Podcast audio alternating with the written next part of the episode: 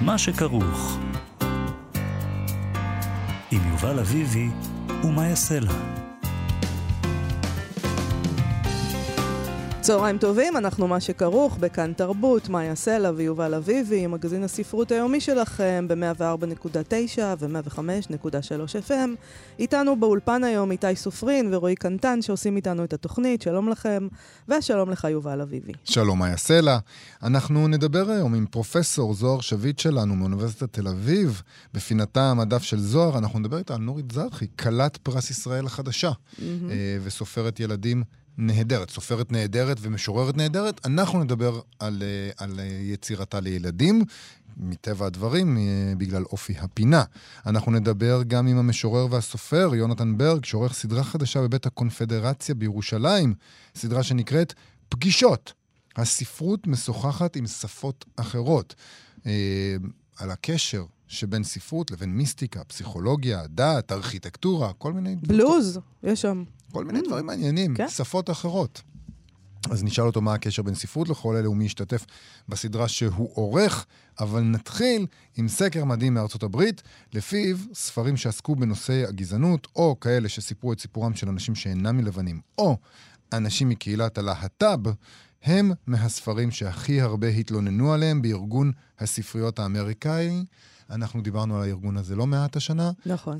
בעצם אנחנו הרבה מדברים עליו פשוט, כי זה תמיד מדהים. קודם כל, יש, יש, זה, זה ארגון כזה שאתה יכול לפנות אליו, הורים פונים, או כן. אנשים אחרים, אה, ואתה יכול להתלונן ולהגיד, אנא, הורידו את הספר הזה מהמדפים. כן, הם קוראים לזה, הם קוראים לזה challenged books. נכון, ספרים הם, מאתגרים, כאילו, כן, זה מכובס כזה. כי הם, אה, כי הם אמריקאים. נכון. כי הם אמריקאים. קוראים לזה חרם בעברית. כן. בישראלית קוראים לזה חרם.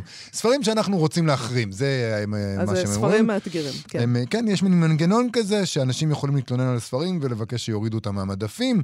אנחנו מדברים על הורים בדרך כלל, כאמור, שמתלוננים על ספרים בספריות בתי ספר, בקולג'ים, באוניברסיטאות, כי הרי הילד נשאר ילד גם בגיל 21, הוא לא יכול להיחשף לחומרים מסוכנים. שם זה לא 21, אתה הולך לקולג' ב-18.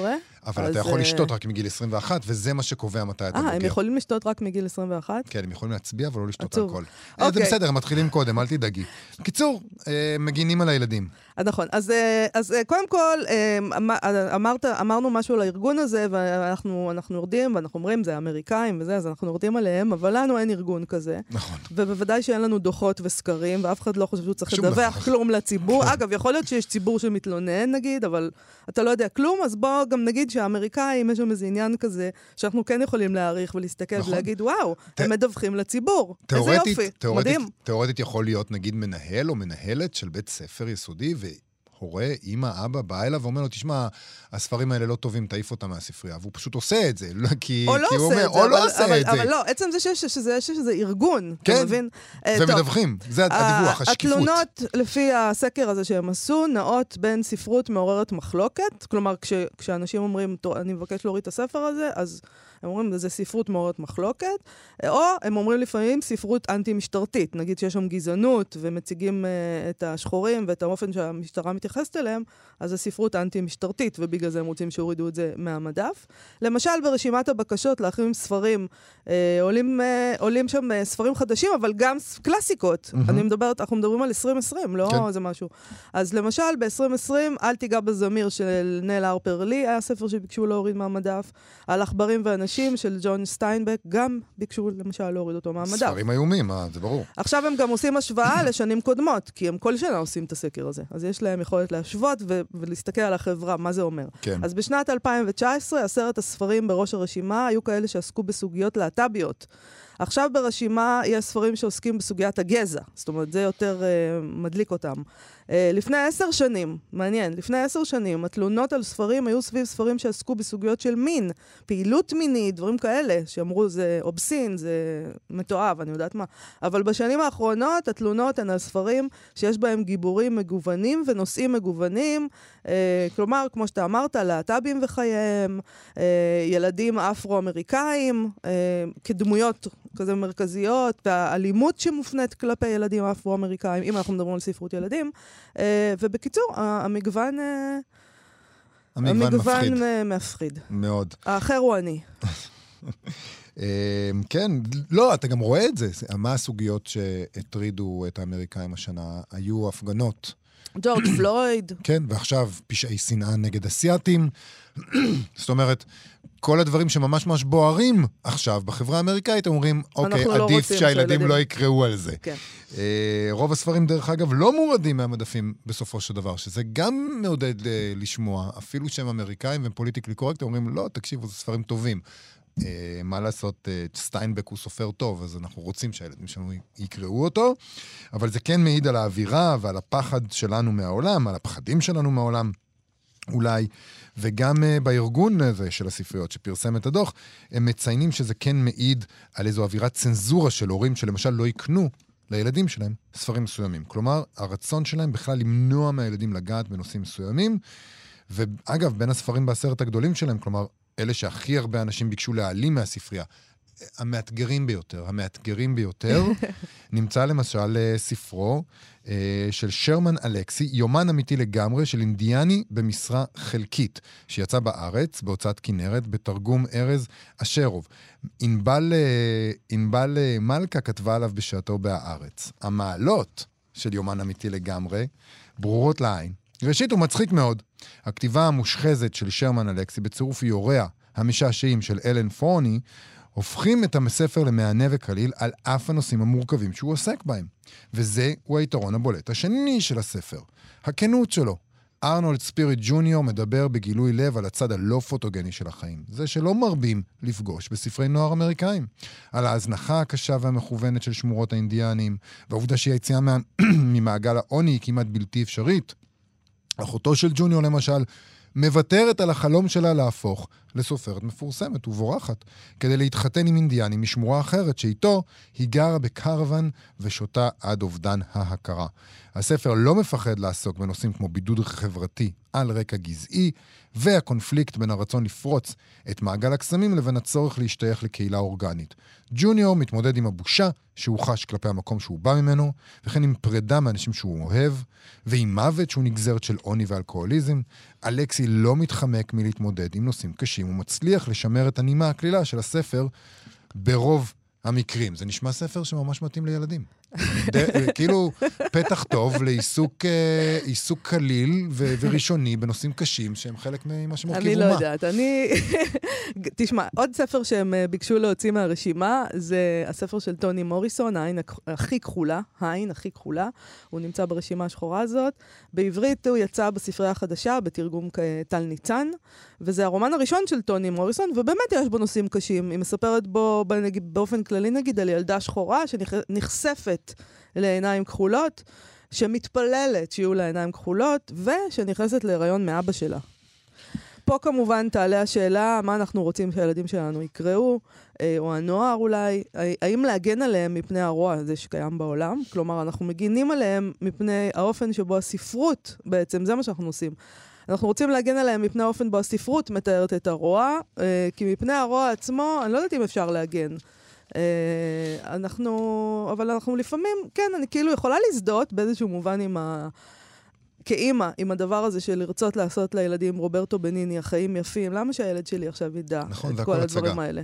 אה, אני גם מזדהה כמובן עם הרצון הזה, אבל אותי שכנעת כבר לאורך השנים האחרונות שזה טעות, כן. אז אני לא יודע מה לעשות עכשיו עם התפנית הזאת, עם הווידוי הזה שלך. לא, אה, יש לי את, הר... את, ה... את העניין הזה, כאילו, בתוכי, שאני מבינה את הדבר הזה, אבל אני מעולם לא אמרתי לילדים שלי, בספרייה הזאת, את זה אל תקראו. פשוט ברור. יש שם ספרייה, שיקראו מה שהם רוצים. כאילו. כן. בואי נגיד ש... שינסו ספרים נתת- טובים. הצעתי להם, הצעתי להם את המחברת הגדולה באיזה גיל. טוב, את כמובן כאילו. הולכת... אני לא רוצה שהילדים שלי יקראו את המחברת הגדולה עד שלב מסוים. עד איזה שלב, יובל? זו השאלה. נגיד גיל 88, אה, יפה. נגיד. כשהם- יעזבו את הבית בדיוק.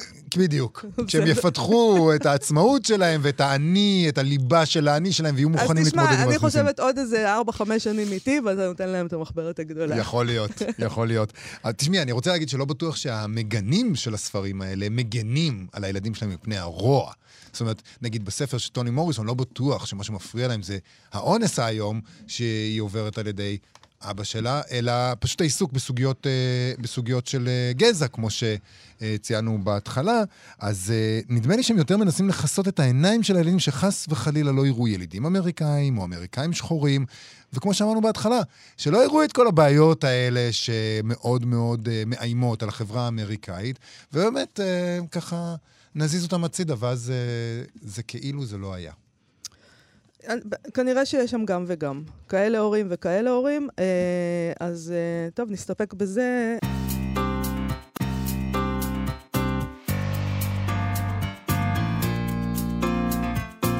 אנחנו מה שכרוך בכאן תרבות, יובל אביב ומאי סלע, חזרנו. עכשיו, המדף של זוהר. שלום לפרופסור זוהר שביט מאוניברסיטת uh, תל אביב. ביום חמישי אנחנו נחגוג את יום העצמאות, ולכבוד זה אנחנו מדברים היום על כלת פרס ישראל לספרות נורית זרחי. Uh, על אף שיש מעט מאוד מה לחגוג בפרס ישראל השנה, uh, וזאת אומרת שזה בכלל מפתיע שנורית זרחי זכתה בפרס, ופרס שאין עליו, uh, אין עליו קונ, uh, קונ, קונ, uh, שיחה עכשיו, אין עליו uh, חילוקי דעות עכשיו, זה באמת אחד היחידים השנה. נכון מאוד. אז זהו, אז השבוע אנחנו נחגוג את יום העצמאות, שבעיניי הוא החג שלנו, וזהו גם חגה של התרבות העברית שנוצרה קודם כל ביישוב היהודי ואחר כך במדינת ישראל, והיא אחד הנכסים הכי חשובים שלנו בתור מדינה. ואחד השיאים של חגיגות יום העצמאות אמור באמת להיות הטקס של הענקת אה, פרסי ישראל, שאמורים לבטא את הערכה למיטב ה... יצירה בתחומי המחקר והאמנויות, אבל למרבה הצער, לא אחת ההכרזה על השלוחים מלווה בתרימות אה, משביצות שמחה, אה, כמו שראינו. אבל לעומת זאת, ולמרות כל הצרימות שהיו, ההכרזה על הענקת פרס ישראל לסופרת ולמשוררת נורית זרחי באמת עוררה שמחה רבה, ואני חושבת שכולם היו שותפים לשמחה הזאת. עכשיו, באופן פרדוקסלי, הענקת הפרס לנורית זרחי הייתה לא צפויה, דווקא מפני שהיא כל כך מתבקשת, ובעיניי זה היה מדובר ממש כמעט בנס. למה, למה נס? למה בעצם זאת הייתה בעינייך זכייה לא צפויה? תראי, משתי סיבות. אה, קודם כל, נורית זרחי לא שייכת לשום אה, קליקה ספרותית, והפרס בדרך כלל מוענק על ידי הקליקה לאנשי הקליקה. כן. כל מי שמכיר את ההיסטוריה של הפרסים. אבל הסיבה העיקרית היא שקשה מאוד למתג את היצירה של אה, נורית אה, זרחי ולהכניס אותה לאיזושהי מגירה. היא בולטת לא רק בהיקף שלה, אלא גם בגיוון שלה, והיא מקיפה מכלול מאוד גדול, גם של ז'אנרים וגם של uh, קהלים. היא גם הייתה מאוד, היא סופרת מאוד מאוד פוריה, והיא הוציאה יותר ממאה ספרי שירה על ילדים ולבוגרים, מסות, מאמרים, פרוזה, נובלות, סיפורים קצרים. אז חוסר האפשרות הזאת למתג אותה, אה, אני חשבתי שהם לא, שופטים לא ידעו להתמודד עם זה. למי הם נותנים את הפרס? לסופרת לילדים, לסופרת למבוגרים? אז נכון. הנה, ידעו. אז אולי נתחיל בהתחלה. ספרי לנו קצת מאיפה נורית זרחי באה, מאיפה הגיעה. זהו, יש לה ביוגרפיה עצובה, הייתי אומרת, אה, קורות חיים עצובים. היא נולדה בירושלים לפני כמעט 80 שנה לאבי הסופר ישראל זרחי, והוא נפטר כשהייתה בת חמש. עכשיו, אה, את ישראל זרחי אנחנו לא כך זוכרים, אבל אנחנו כן זוכרים את הצצנה היפה בספר של עמוס עוז, שבו הצצנה הזאת מתארת את הנדיבות של האבא שלה, שקנה שלושה עותקים מספרו של אביו של עוז, כי הם שכבו למעצבה בחנות. ואז הוא גרם לאביו של עוז שמחה גדולה, כי כל עותקי הספרים נעלמו מהחנות. אז זה האבא שהיא כל חייו התגעגעה אליו. כן. עכשיו, אחרי מותו הם עברו לקיבוץ גבע, ואת קיבוץ לזה אנחנו כבר מכירים. הוא יצר כמה טראומות ספרותיות, אני אומרת בצחוק ספרותיות, טראומות שבאו לביטוי ב, בספרים. בספרה ילדת חוץ היא מתארת את הטראומה הזאת, וגם אה, בכמה משירי הנפלאים של דליה רביקוביץ' אנחנו אה, חווינו את הטראומה הזאת. בואי רגע נחזור לטענה שאי אפשר בעצם לסווג אותה, אי אפשר לקטלג אותה, אי אפשר לשים אותה במגירות שאנחנו זקוקים להן כדי uh, להעניק את הפרסים. למה בעצם אי אפשר? מה, מה יש ביצירה לא, אי אפשר כי היא לא נכנסת לאף קטגוריה. היא לא סופרת לא לילדים והיא לא סופרת למבוגרים. אה, היא, היא קוראת תגר על כל מה שמקובל, בין אם מדובר בגבולות הז'אנר, גבולות הנמען, יחסים בין ספרות לילדים לספרות למבוגרים, או השאלה, אתם בדיוק עכשיו דיברתם על זה, על מה מותר לכתוב לילדים. אז אם זה היה תלוי בהם, בוועדות האלה, היו מורידים חצי מהספרים שלה מהמדף. כן. אה, הייתי אומרת שכמטאפורה אפשר אה, לומר שנורית זרחי מטיילת בחופשיות, אפילו בפראות, בין כל הקטגוריות האלה, ואולי בזכות העובדה הזאת היא יוצרת משהו מיוחד ואחר, שאחד המאפיינים הבולטים שבו הוא טשטוש הגבולות בין עולם הדמיון למציאות. והיא נותנת לזה ביטוי יפה בסיפור על הפילה טינטטורו, הוא מסתיים בדברים של הילדה שעונה לקביעה של האח שלה, שאומר לה, אה, אבל זה רק סיפור. אז היא אומרת, אם זה כך בסיפור, אז בטח זה ככה גם בעולם. כלומר, אי אפשר כן. להבחין בין העולם במרכאות אה, לבין הסיפור. עכשיו, השירה שלה לילדים היא גם לא חינוכית במרכאות, היא אפילו לא פדגוגית במובן הצר של המילה, והדוברת באה חשבון עם כולם. למשל, בשיר לעולם, הילדה לא תסלח לאלוהים על כך שאין לה אבא. והיא אומרת, אם תכננת לכל ילד שני הורים, אסור לך לעשות שינויים אחרים. ככה היא מתיחה באלוהים. זה כל כך יפה המשפט הזה. המשפחות אצל זרחי רחוקות מלהיות מושלמות, ואהבת האם מוצאת ביטויים שונים, אפילו מוזרים. טוב, את זה אנחנו יודעים, כי כל מי שגדל אצל אימא פולניה, כלומר כולנו, כי אימא פולניה זה לא עניין אתני, אלא המצאה ישראלית, אנחנו יודעים שיש ביטויים מאוד מוזרים לאהבת אם. היחסים בין החיות... כן. ככה זה. זה נכון. היחסים בין האחיות יכולים להיות רבועי אה, קנאה, עוינות, אפילו נגועים בשנאה.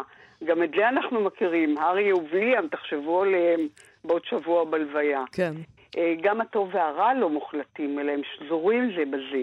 והמפלצות לא נעלמות, ממש לא. הן שם ומחכות רק לרגע הבא. ואני חושבת שזה מה שהופך את, השירה, את השירה שלה למוארת, מפני שמבחינתה אין דברים לא מוארים, אין דברים שאי אפשר להעיר אותם. אה, אה, אזורים כמו אובדן שלא ניתן לפצות עליו, ואפילו צער כמעט קיומי. והשירים שלה מגלים שאם האבא נעלם ואפילו מת, הילדה תחיה בעולם משובש שאי אפשר לתקן אותו.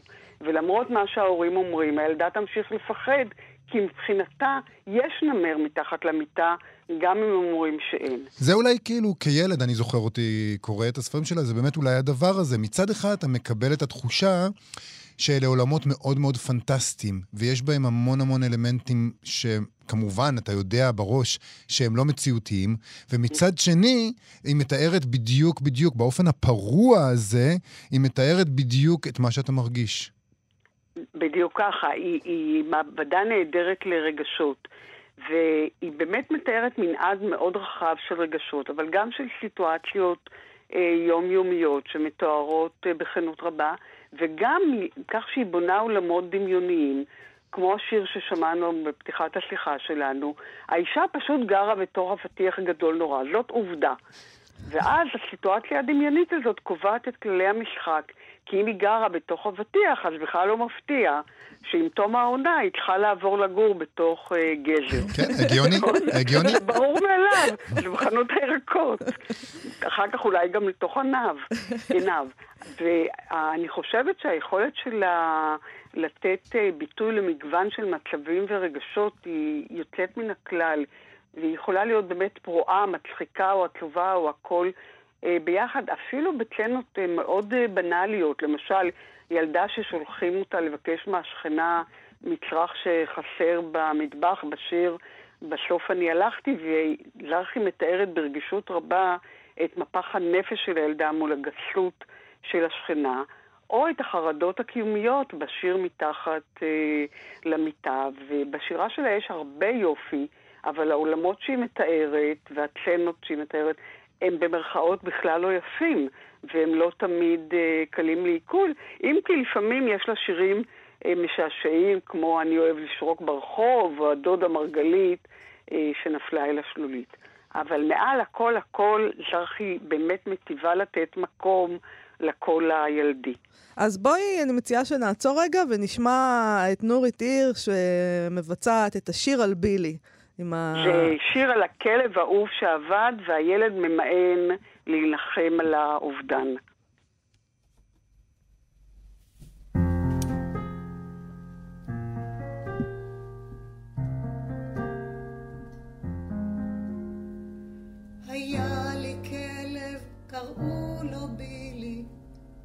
שלי העובד.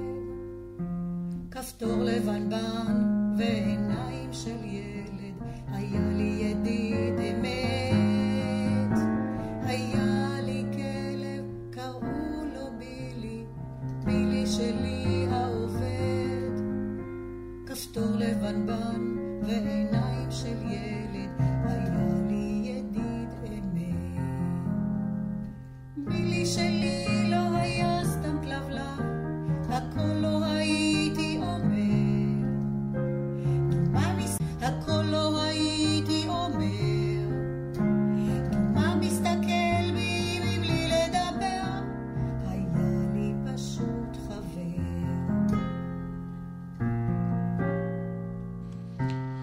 טוב, בא לי לבכות. כן. הדבר היפה הוא שנורית זרחי לא מתיילדת בכלל. היא לא עושה את הדבר הזה שהרבה פעמים עושים כשמדברים על ילדים ומורידים משלב ו- ו- ומדברים בצורה ילדותית, אבל מצד שני, לא, כן... היא גם לא אומרת... אה, מה שאני אוהבת בה זה שהיא לא אומרת, אה, קיבלת מכה וכואב לך, לא נורא, עוד מעט זה יעבור. לא, זה כואב. לא, היא בכאב, כן. נכון. יכול להיות שזה יכאב לך כל החיים, היא וזה אומרת זה לך. הדבר המקסים. אה, זוהר, היא, היא, בעצם היא לא מתיילדת, אבל היא כן משמיעה את קולם של הילדים, נכון? נכון, נכון. ולפעמים באופן ישיר, כשהילד הוא, דוב, הוא הדובר, לפעמים זה באמצעות מבע משולב, והרבה פעמים זה באמצעות מה שאני קוראת ייצוג מתווך. בעצם שימוש במטונימיות. למשל, בסיפור עם הכותרת הנוראה, אם אימא שלי לא יכולה לאהוב אותי, מי כבר בעולם כולו יצליח בזה? אז השאלה של אהבת אם מתווכת באמצעות הסיפור על חתול אימא והבת שלה פטוניה. עכשיו, אני זוכרת שבשיחה אישית, כשדיברנו פעם, אז ארכי סיפרה לי שזה היה המוות המוקדם של אבא שלה, שהניע אותה לכתוב ולפרסם כל הזמן. היא כל הזמן כותבת והיא כל הזמן מפרסמת, כי אף פעם אי אפשר לדעת כמה זמן זה עוד, עוד יתקיים המבוע הזה. למרבה המזל זכינו, והמבוע הזה שפע ושופע עשרות שנים רבות, והרבים מהספרים שלה גם זכו למאיירים מכוננים, והם חגיגה מבחינת האיורים שלהם, כמו רות צרפתי, בתיה קולטון, אור איתן, דני קרמן, ובספר הגדול של נורית זרחי, גם הבת שלה, רוני תיארלב, ולפעמים האיורים האלה מהווים מעין השלמה מרככת ומלטפת לתמטיקה הכואבת שלה. עכשיו, כשמעיינים בקורות חייה, רואים שהיא בהחלט זכתה להכרה, ובצדק, מפני שהיא זכתה כמעט בכל הפרסים הספרותיים החשובים, ועכשיו גם בפרס ישראל, שעליו מעיבה לצערנו ההתערבות הז'דנוביסטית של השר גלנט. חבל לי מאוד שהזוכים בפרס לחצו את ידו, וחבל לי שהשר קלקל את שמחת הפרס. אבל אני בכל... אסיים בזה שאני אומר שבספרייה הפרטית שלי, הספרים של זרחי תופסים מדף ספרים שלם כמעט. למאזיננו הצנועים יותר, אני ממליצה שבכל מדף ספרים יימצאו לפחות כמה מספריה של נורית זרחי. חג עצמאות שמח, חג מגיע שמח. לנו. נכון, שמח, חג. שמח ומזל טוב אה, לנורית זרחי, שבהחלט כולנו כאן שותפים לזה, שפשוט מגיע לה, וזה נהדר שהיא זוכה בפרס הזה. תודה רבה, פרופסור זוהר שביט.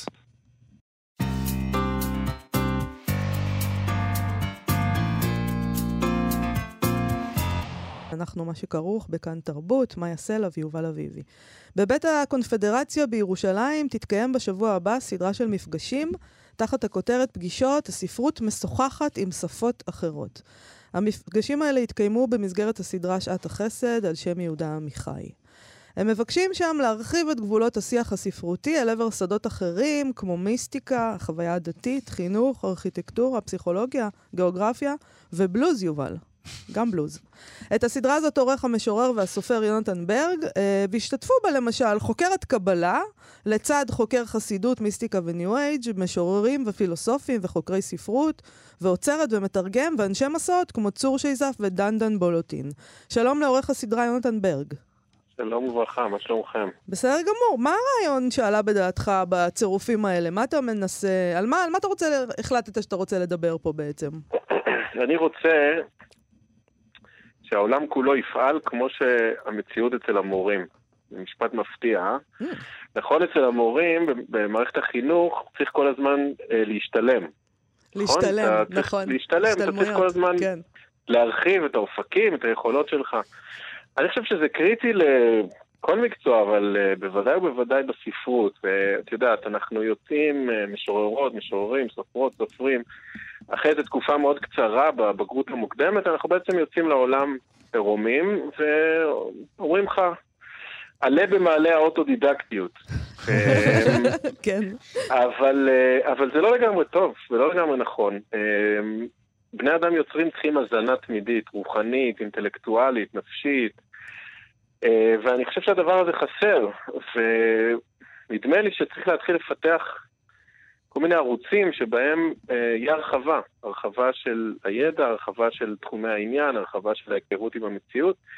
ואני מנסה פה אה, לעשות דבר כזה, ואני מאוד שמח שאפי בניה ובית הקונפדרציה אה, בתוך הקורונה הסכימו ללכת איתי במסע הזה ולתמוך בי ולעודד אותו. ומה שאנחנו מנסים לעשות זה פשוט להפגיש את הספרות עם מרחבי ידע אחרים ולראות מה, מה אפשר ללמוד אחד מהשני, איך אפשר להרחיב את הספרות דרך רפואה, פיזיקה, ארכיטקטורה, ואיך אפשר אולי להרחיב את המקומות האלה דרך הספרות. תשמע, אה, לפני, בפסח עשינו פרויקט אה, שנקרא מה ישתנה, דיברנו כאן עם דוקטור ננה אריאל, שאמרה בדיוק את זה, אם סופרים רוצים, אה, מה- מה יהיה, דיברנו אז על מה יהיה בעוד עשר שנים, והיא אמרה, בעוד עשר שנים לא תהיה ברירה. הסופרים יהיו חייבים לחזור לאיזה מודל יותר רנסנסי כזה, שיש להם, ש, שאתה לא רק סופר, אתה גם מדען, וגם צייר, וגם מחנך, וגם טייל ומדריך... הכל, הכל, הכל יכול להשתלב. בעצם אתה אומר, סופר צריך לדעת להכיר אני- את כל הדברים. כן, אני לא הייתי אומר צריך להיות, אבל הוא צריך לחכך את עצמו ואת העולם הרגשי והנפשי שלו, שהוא המעיין הראשון. הוא צריך כל הזמן למהול את זה בעוד מים, אחרת אתה תמיד תכתוב על, אתם יודעים, אתם מכירים את הקללה הזאת של הספרות העברית שכולם לא עובדים? זה בדיוק נובע משם. אם אתה אה, רוצה שהגיבורים שלך יעבדו, אתה צריך להכיר את העולם. אם אתה רוצה שהשירים שלך יוכלו לטפל בעוד כמה נושאים חוץ מהביוגרפיה האישית והמשפחתית וחיי הרגש שלך, אז אתה צריך לחכך אותם עם כל מיני אה, שטחים במציאות שהם לא מיידיים אליך. אז זאת אומרת אה. שבמובן מסוים, אה, יכולת לבחור עשרה נושאים אחרים. יכולת ל- במקום... אני, קודם כל אני אשמח עוד לבחור בפעם הבאה. אני, אני רץ למרחקים ארוכים, לא למרחקים קצרים. אה, ובוודאי, אני רק היום חשבתי על זה שאם הייתי יכול הייתי מושיב את אוהד נהרין אה, לדבר על מחול והקשר בין גוף, בין... אתם יודעים, בגגה, בשפה שלו הוא השתמש הרבה במטאפורות, אתה אמבה וכולי. זה מאוד מעניין לחשוב על מטאפורה שעוברת דרך התודעה ודרך חשיבה מטאפורית, לבין מטאפורה שעוברת דרך הגוף.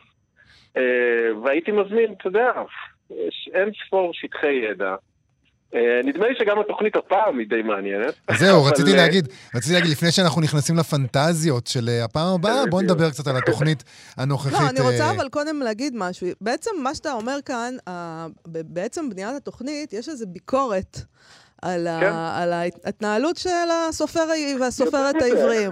אני אני אהיה כנה עד הסוף. אני יכול לספר לכם שאני ניסיתי בשנתיים האחרונות לעניין אה, מוסדות עם אה, משאבים. מוסדות, הלכתי למוסדות עם משאבים שחלק מהאג'נדה שלהם היא להשפיע על החברה הישראלית ולייצר איזה, איזה נגיד, ליבה אינטלקטואלית שתשפיע. ושאלתי אותם, תגידו, מי משפיע יותר על החברה הישראלית? אה, סופרים או אנשי אקדמיה? לדעתי התשובה פשוטה של סופרים. אז למה אתם, אז לא אמרתי למה אתם, אמרתי בואו נפתח תוכנית שתעניק את אותו מסד אינטלקטואלי שאתם מעניקים לחוקרים, דוקטורנטים וכולי, אה, בואו נעניק את זה למשוררות, משוררים, סופרים, סופרות. אה, אני חייב לספר לכם שלא הצלחתי.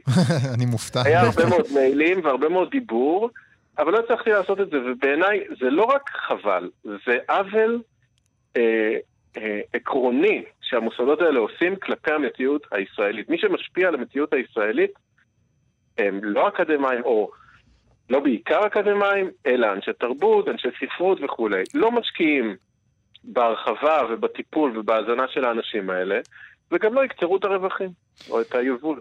אז בואו כן נדבר על התוכנית הזאת שנועדה לעשות את הדבר הזה. תספר לנו קצת על כמה מפגשים, לא נוכל כמובן לדבר על כולם, כי צריך להגיד, יש פה, וזה הכל קורה ב- בשלושה ימים, פחות או יותר. ובזום. וב- כן, ארבעה. זה- סליחה. נכון, זה הכל בזום, אני בכלל יש לי איזה סימפתיה לזום, אני חושב שזה יש איזה שובר יתרונות. כן, זה שובר את הדיכוטומיה הנוראה שהייתה בספרות בין המרכז, בעצם ירושלים ותל אביב, לבין הפריפריה. כל הספרות העברית התרכזה בירושלים ותל אביב. אה, בעצם לא היה מציאות ספרותית חיה בפריפריה בכלל. אה, ואני חושב שהזום, נכון, זה עקום, זה קביים, זה לא חי, אבל היא שוברת את הדיכוטומיה הזאת והיא מעניקה לאדם במעלות או בפארן בערבה את היכולת אה, לשבת כאילו במרכז וזה התרבותי. חינם, נכון? אנשים פשוט... בחינם, חינם, כן, לחלוטין. נהדר. אה, לגבי אירועים ספציפיים, אז יש נגיד אירוע מאוד מעניין עם אה, דוקטור תמר אלרם ש...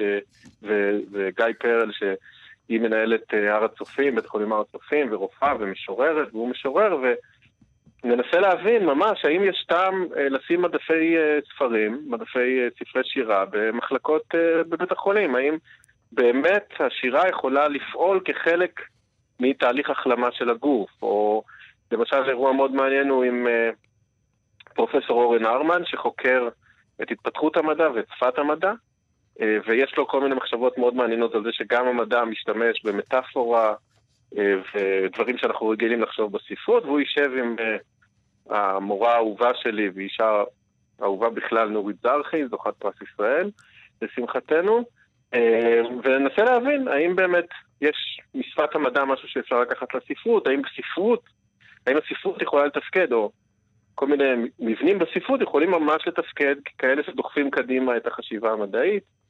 אה, מאיה מאוד אוהבת את האירוע שאני גם מאוד אוהב עם אה, חבר יקר ערן סבג, אה, ומשורר שלא מקבל מספיק תשומת לב, וזה לא בצדק, משורר, בעצם משורר הביט היחידי בעברית, או הרציני ביותר בעברית, עודד פלד, והם ידברו שם על, שניהם מתעסקים קצת בתרבות נגד, בכתיבה ובחשיבה, ערן הוא מין היסטוריון מחוץ לאקדמיה, אה, וננסה לחשוב מה, מה מוביל מה מוביל את מה? האם מאורעות היסטוריים, גיאופוליטיים, חברתיים, גורמים לספרות למצוא אפיקים חדשים, או אולי להפך, אולי הספרות מזהה משהו בשכבות העומק התודעתיים של הזמן, והזמן אחר כך, אה, נגיד, מפגין את זה, או מפעיל את זה באופן פיזי.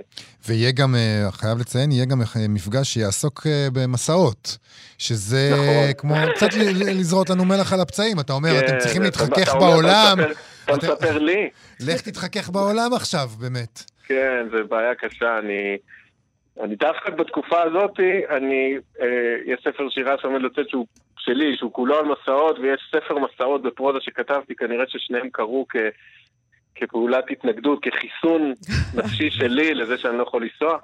אה, נכון, אבל אה, אתה יודע, אם אנחנו לא יכולים לנסוע ממש... לפחות נדבר אנחנו- על זה. כן, בדיוק, לפחות אה, נחלום על זה, נקווה לזה, נ, נצייד את עצמנו, אנשים כמו דנדן בולוטין, שבמשך שנים ישב ביערות ה, יערות הגשם בדרום אמריקה ולמד את התרבות המקומית, צור שיזף, שהוא אחד מהמטיילים סופרים הגדולים בכלל שהיו בעברית אי פעם.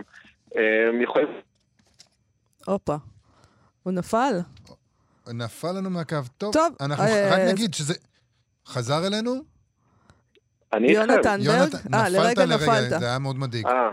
יכול להיות שהמסעות הרגיזו את האל או משהו. נכון. יכול להיות. בכל מקרה, נגיד שזה קורה ב-19 עד ה-22 באפריל, שני עד חמישי, הכל בזום, זמין במכשירים האלקטרוניים שלכם ובחינם. זה נמצא בדף הפייסבוק, הפייסבוק של בית הקונפדרציה, זה פתוח לקהל ללא תשלום, אה, ובאמת יש שם דברים מרתקים, אה, אז אה, אני הולכת לצפות בזה.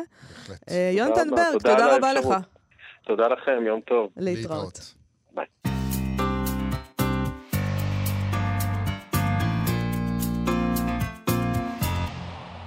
אנחנו, מה שכרוך, כאן תרבות, אה, מאיה סלע ויובל אביבי, ואנחנו אה, נעבור עכשיו לפינת ביקורת הביקורת שלנו, נדבר על ביקורת אה, שכתבה שרון קנטור בידיעות, על לנסוע עם מטען קל, ספרה של אה, טובה ינסון, שיצא בהוצאת קרן, סיפורים קצרים של מי שמזוהה יותר מכל, עם ספרות הילדים שלה, המומינים, אבל גם כתבה למבוגרים.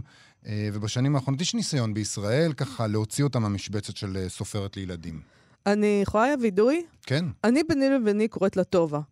אוקיי, לא, באמת, אני לא יכולה, זה נראה כמו טובה. אי אפשר פשוט לקרוא לה אני ככה? אני, אני, בדק, אני גם קורא לה טובה, בואי נודה בזה, אבל בדקנו בוויקיפדיה וכתוב קוראים שם לה טובה. בסדר, אבל בסדר. זה ברור שלא קוראים לה אנחנו טובה. לא שוודים, טוב, בסדר? טובה ינסן, אה, היא כותבת על ה... אה, קנטור כותבת על הסיפורים האלה דברים שמהדהדים שאלות ששאלנו גם אנחנו בתוכנית לא מזמן. אה, היא כותבת, היחסים בין האדם לטבע הם מוטיב מרכזי אצל ינסן, אך זו בפירוש אינה פרוזה טבע, שכן היא אינה עוסקת בטבע, אלא בקיומו של האדם ביחס אליו לצידו. משתוקק אליו, נכנע לו, מפחד ממנו, או מנסה לחצות אותו כדי להגיע לאחר. חוויית הטבע היא סובייקטיבית ולא רציפה. נוף הופך בשנייה ממכוער לנשגב. רגע אחד שורר קור מקפיא ורגע אחריו חם מדי.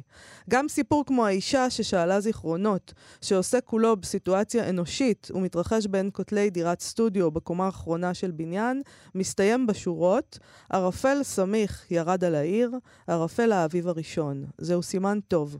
ככה יודעים שהקרח נמס, לאט-לאט. חילופי העונות, העצים, הדממה, הדימוי של כל אלו בנפשן של הדמויות, הם חלק בלתי נפרד מחיי הגיבורים ומההחלטות שהם מקבלים. לעתים מדובר במשולש, מערכת יחסים בין שתי דמויות, כפי שהיא משתקפת ביחס השונה שלהן לטבע או לייצוגיו המלאכותיים. נכון. היא כותבת גם, שרון קנטור, ש...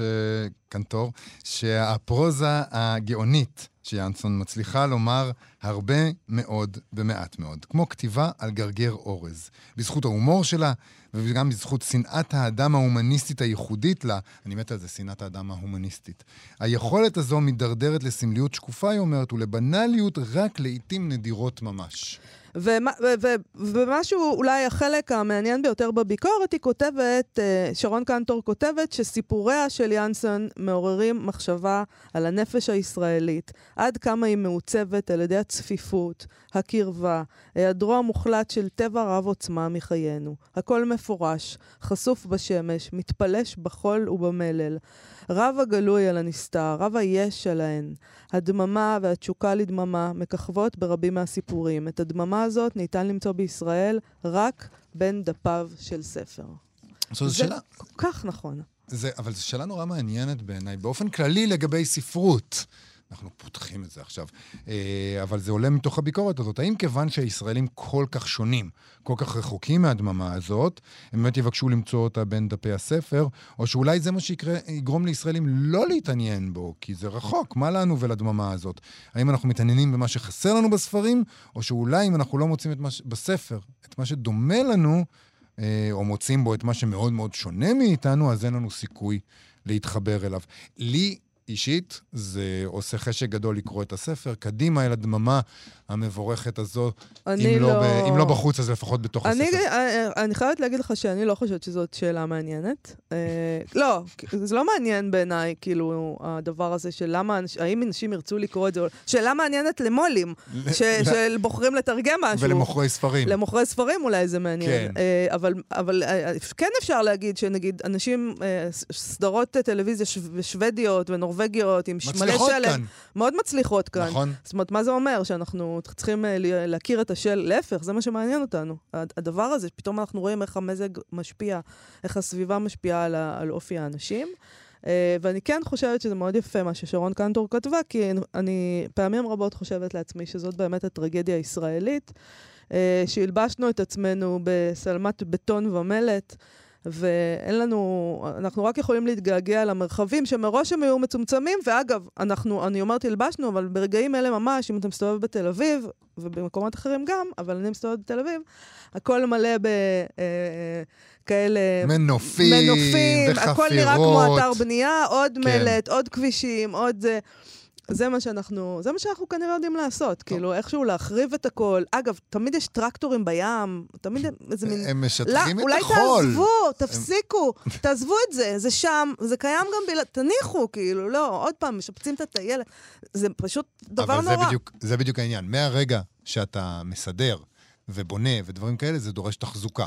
חייבים להעביר עכשיו את הטרקטורים, כי אחרת החול יצטבר ליד אה, הגדר הזאת שהאדם בנה לחול. וזה לא נוצר באופן טבעי. אתה, ברגע שבנית גן, אתה חייב לתחזק אותו, אחרת, אחרת הוא יהפוך להיות מהפכה.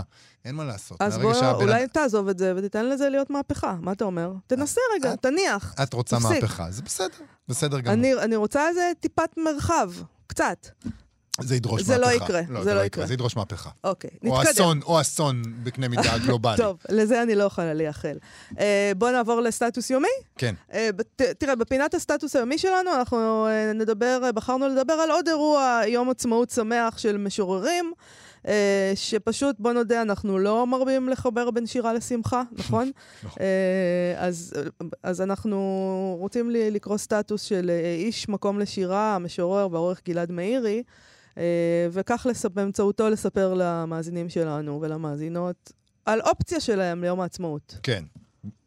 אה, ככה הולך הסטטוס. החשיפה הגדולה ביותר לשירה היא בטקסי יום הזיכרון לחללי צה"ל. שרים בכיכר הוא כנראה אירוע החשיפה הגדול ביותר לשירה עכשווית. אין חשיפה דומה בערב יום העצמאות. חוסר האיזון משקף את היחס לשירה כאל אומנות פצע, שאין ביכולתה להיות רלוונטיים, רלוונטית, סליחה, במעמדים משמחים, למעט בברכות ל- לרגל יום הולדת, סוף שנת הלימודים וכיוצא באלה. אלא שגם אז מדובר ביצירה מקורית של חובבים.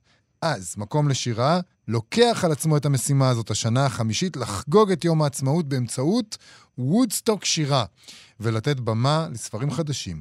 מוזמנים לחגיגת שירה במקום לשירה המשופץ, אה, מסתבר ששיפצו. אה, אחד המקומות האקזוטיים בעיר, הוא קורא לו. אה, והכניסה חינם, והוא מאחל חג שמח, וזה נהדר. אה, בטח עוד אה, יגידו לו משהו, איך יכול להיות שביום העצמאות אתם אומרים וודסטוק, וזה מי לא יגיד? שלנו. למה?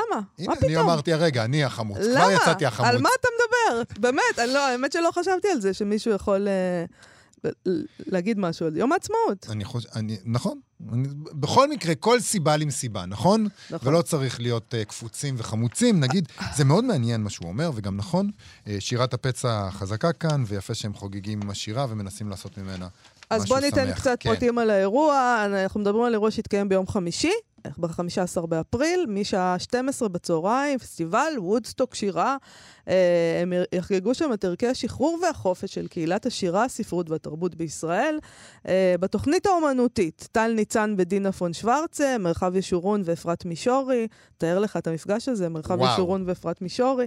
הדס גלעד ושרי שביט, מרים גולן, ורד טוהר, חיה לוי והודיה רוזנק, אה, עם מוזיקה של תומר ישעיהו. עדן אביטבול, יפעל ביסטרי, ניסן אליהו כהן, עמנואל יצחק לוי. אה, וואלה, נשמע אחלה חגיגה. נשמע כיף. נשמע אחלה אה, חגיגה ליום אה, העצמאות. בין המטס למנגל אפשר לשים גם קצת שירה עברית. אנחנו נגיד לכם אה, שלום להיום, ונגיד תודה לאיתי סופרין ורועי קנטן שעשו איתנו את התוכנית. אנחנו מזמינים אתכם כרגיל לעמוד הפייסבוק שלנו ולעמוד הפייסבוק של כאן תרבות. ניפגש שוב מחר. להתראות.